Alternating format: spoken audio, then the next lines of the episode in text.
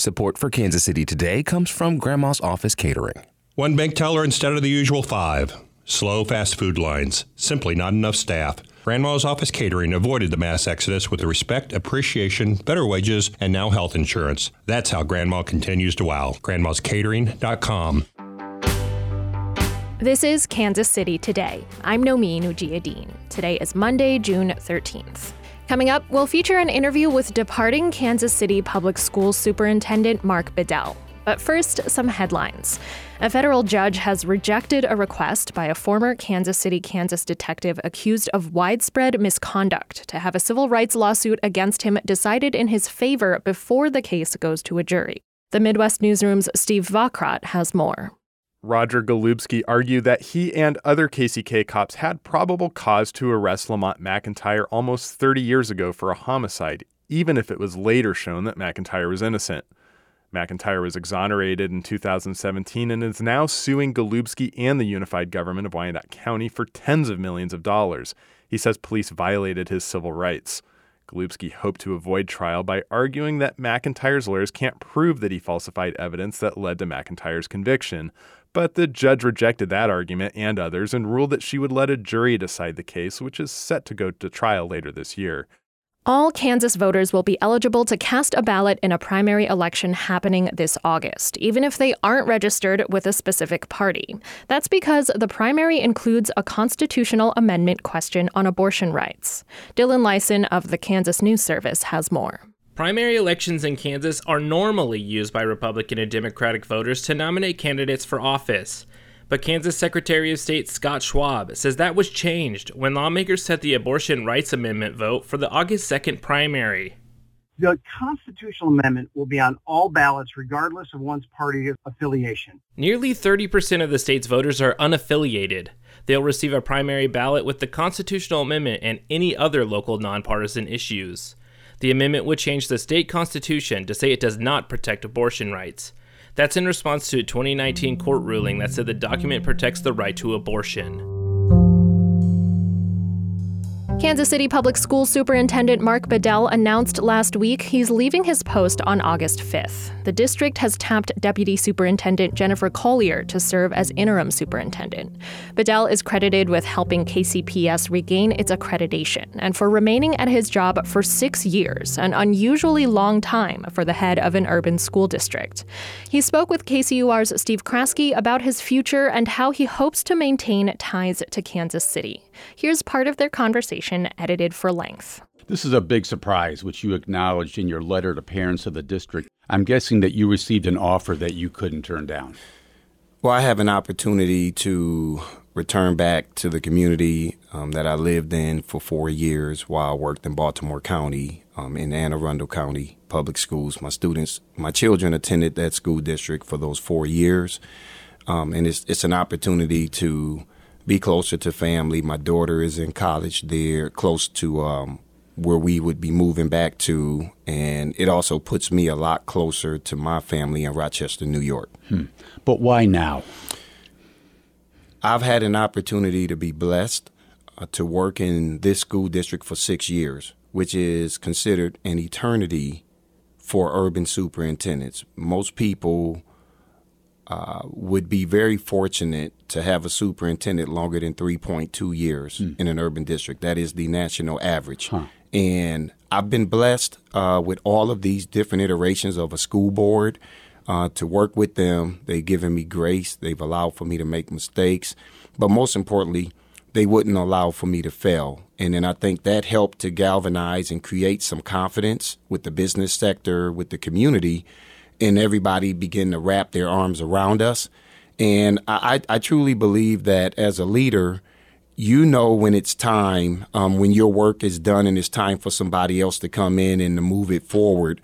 I came here with a set goal that if I'm given time uh, to put my kids in this school district, to graduate them, I've graduated two of the three, um, that we would become an active uh, member of the community. We did that. We moved in the city. We mentored kids, played basketball with kids, all of those good things. And that if I have enough time, that I would help bring accreditation back to this school district, you know, along with our team.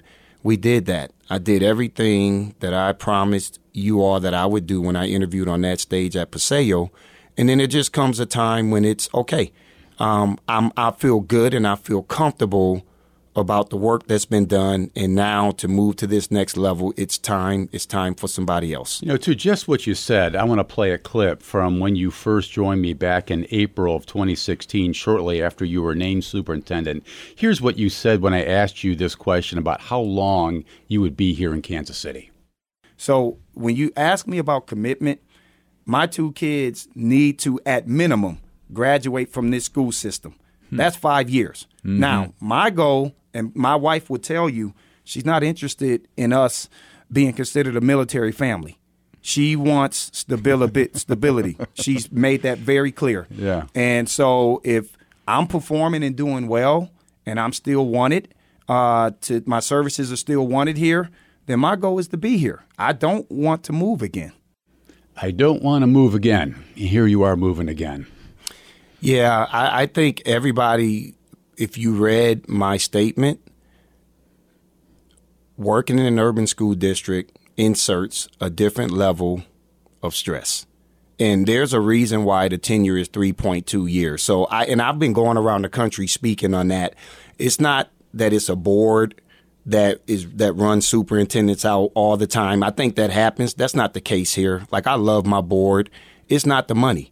I have one of the best contracts in the country. My board has been very generous in taking care of me based mm-hmm. on the product that I've been able to produce over the six years.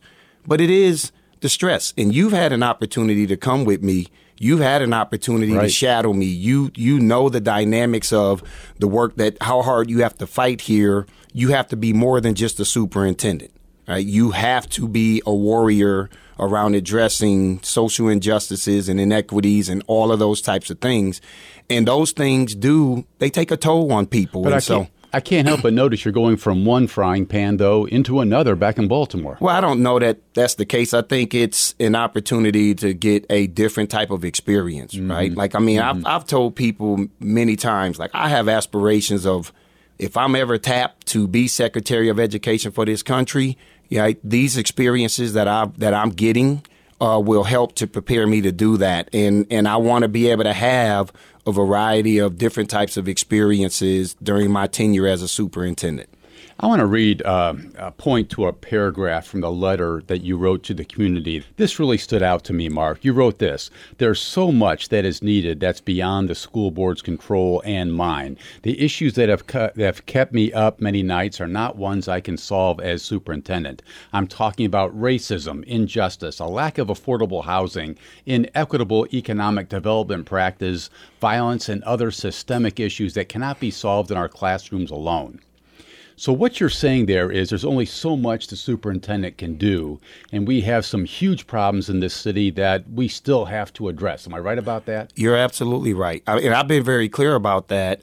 When I worked with the community to craft our strategic plan, we had a component in there that talked about uh, schools can't do it alone, mm-hmm. and a school district should never be solely dependent on who's leading it right? The school district has to be stabilized by the community. And everything that I've tried to do in these six years is to really build out um, a an infrastructure where it is really community oriented and community supported so that it becomes superintendent proof.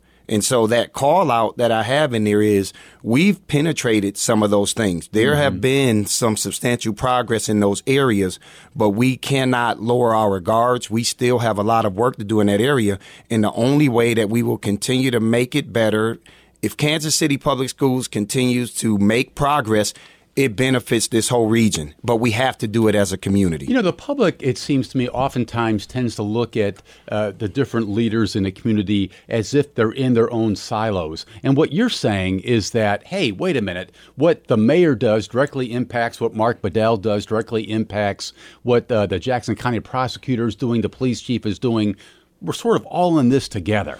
And that gets lost a lot of the time. It does, but I believe that the work that the Kansas City Public School District has done, uh, myself and administration and staff, along with the board of directors, is that we have created alliances with neighboring school districts that we did not have before school districts across the country, across this state, and school districts honestly across the country.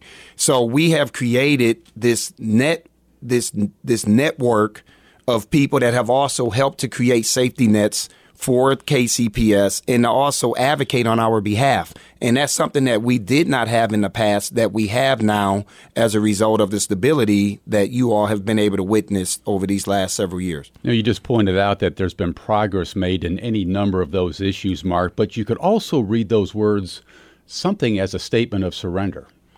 I don't think that it's a statement of surrender. I just think that in any any this is all around the country and, mm-hmm. and, and even with CEOs around the country, right? It's rare, it's very rare that CEOs stay somewhere for 30 years. Mm-hmm. That's just it's just not practical anymore. And so your job always is to help create a system that begins to put cracks into some of these systemic issues that have plagued school districts like ours and make it a little bit easier for the next person coming behind. The good news about our situation is the person that's succeeding me is a lifelong employee of the school district. 20 mm-hmm. she's going into her 23rd year. Um, very committed to this school district in terms of just being here through the good, the bad, and the ugly. Um, but now she don't have to get out, jump out of this six foot deep hole of not being fully accredited. Like we can really go on the offensive with these issues that we want to tackle, and that's that's that's you that's ultimately the kind of legacy you want to leave mm-hmm. behind. Mm-hmm. Is that it's a much better situation than it was when you came in as a leader. You know, those issues that you just cited race, injustice, the lack of affordable housing, inequitable economic development which one bothers you the most? Which one has kept you up at night the, the most often? I would say I've spoken to a lot of people just around the inequitable economic development practices because if you don't have stability within your community, you're going to have significant mobility. You're going to have instability within your community. It impacts the social and emotional well being of our students as a whole because we don't, because if they're moving from school to school to school, there, there's a constant restart, but there's also a social and emotional impact that's associated with that that then becomes an impediment to these kids reaching their full academic potential. Mm-hmm. And trying to always control for that variable is just not easy. So I have been very active on you know, how we address evictions, you know, working with Tara Raghuveer and, and the KC tenants and, and people like that and working with the city on that, that if we have more stability, our data clearly shows that if people are with us three years or more, our kids tend to perform at or above state averages when they take those state assessments. We've talked a lot about the whys here. How about the emotions of this moment? How tough is it for you to leave? It's always tough. I mean, it, I I've grown to love working in this school district, and it will be a part of my family's life for the rest of our lives. Having two kids graduate out of this school district, having my wife to mentor every single year a student at either Central or Central Middle. Um, the the bonds that I have formed with many people in this community, uh, it's it's a bittersweet type situation. And and some of the things that I saw yesterday on Twitter, I mean, it just touched my heart. I was in my office and I was just just amazed that, um, just the comments that people, the appreciation that people have shown, and um, and and that and that's tough. That's tough. Even as I broke it to my board members, and each of them made their remarks, um, I have I wanted to make sure that my board knew that this has nothing to do. Like I love every single one of my board members. Mm. I've grown to love them. I have, and all of them. I mean, all iterations of my board. It has been a phenomenal experience. That's a big reason why I've been able to stay here for six right, years. Right. That was KCUR's Steve Kraske speaking to departing Kansas City Public Schools Superintendent Mark Bedell. You can hear their entire conversation from Up to Date at kcur.org. This is Kansas City Today. I'm Nomin Ujiyediin. This podcast is produced by Trevor Grandin, Byron Love, and KCUR Studios, and edited by Lisa Rodriguez and Gabe Rosenberg. For more local news from Kansas City's NPR station, visit kcur.org. Tomorrow, we'll hear about a recent Missouri court case that could have implications for government transparency in the state. Thanks for listening, and I'll see you soon. The Stonewall Uprising is often thought of as the start of the gay rights movement, but it was actually the culmination of years of quiet work by Kansas City activists like Drew Schaefer. There's no way to have Stonewall become this national spark point without the work that Drew did. Listen now on the podcast A People's History of Kansas City.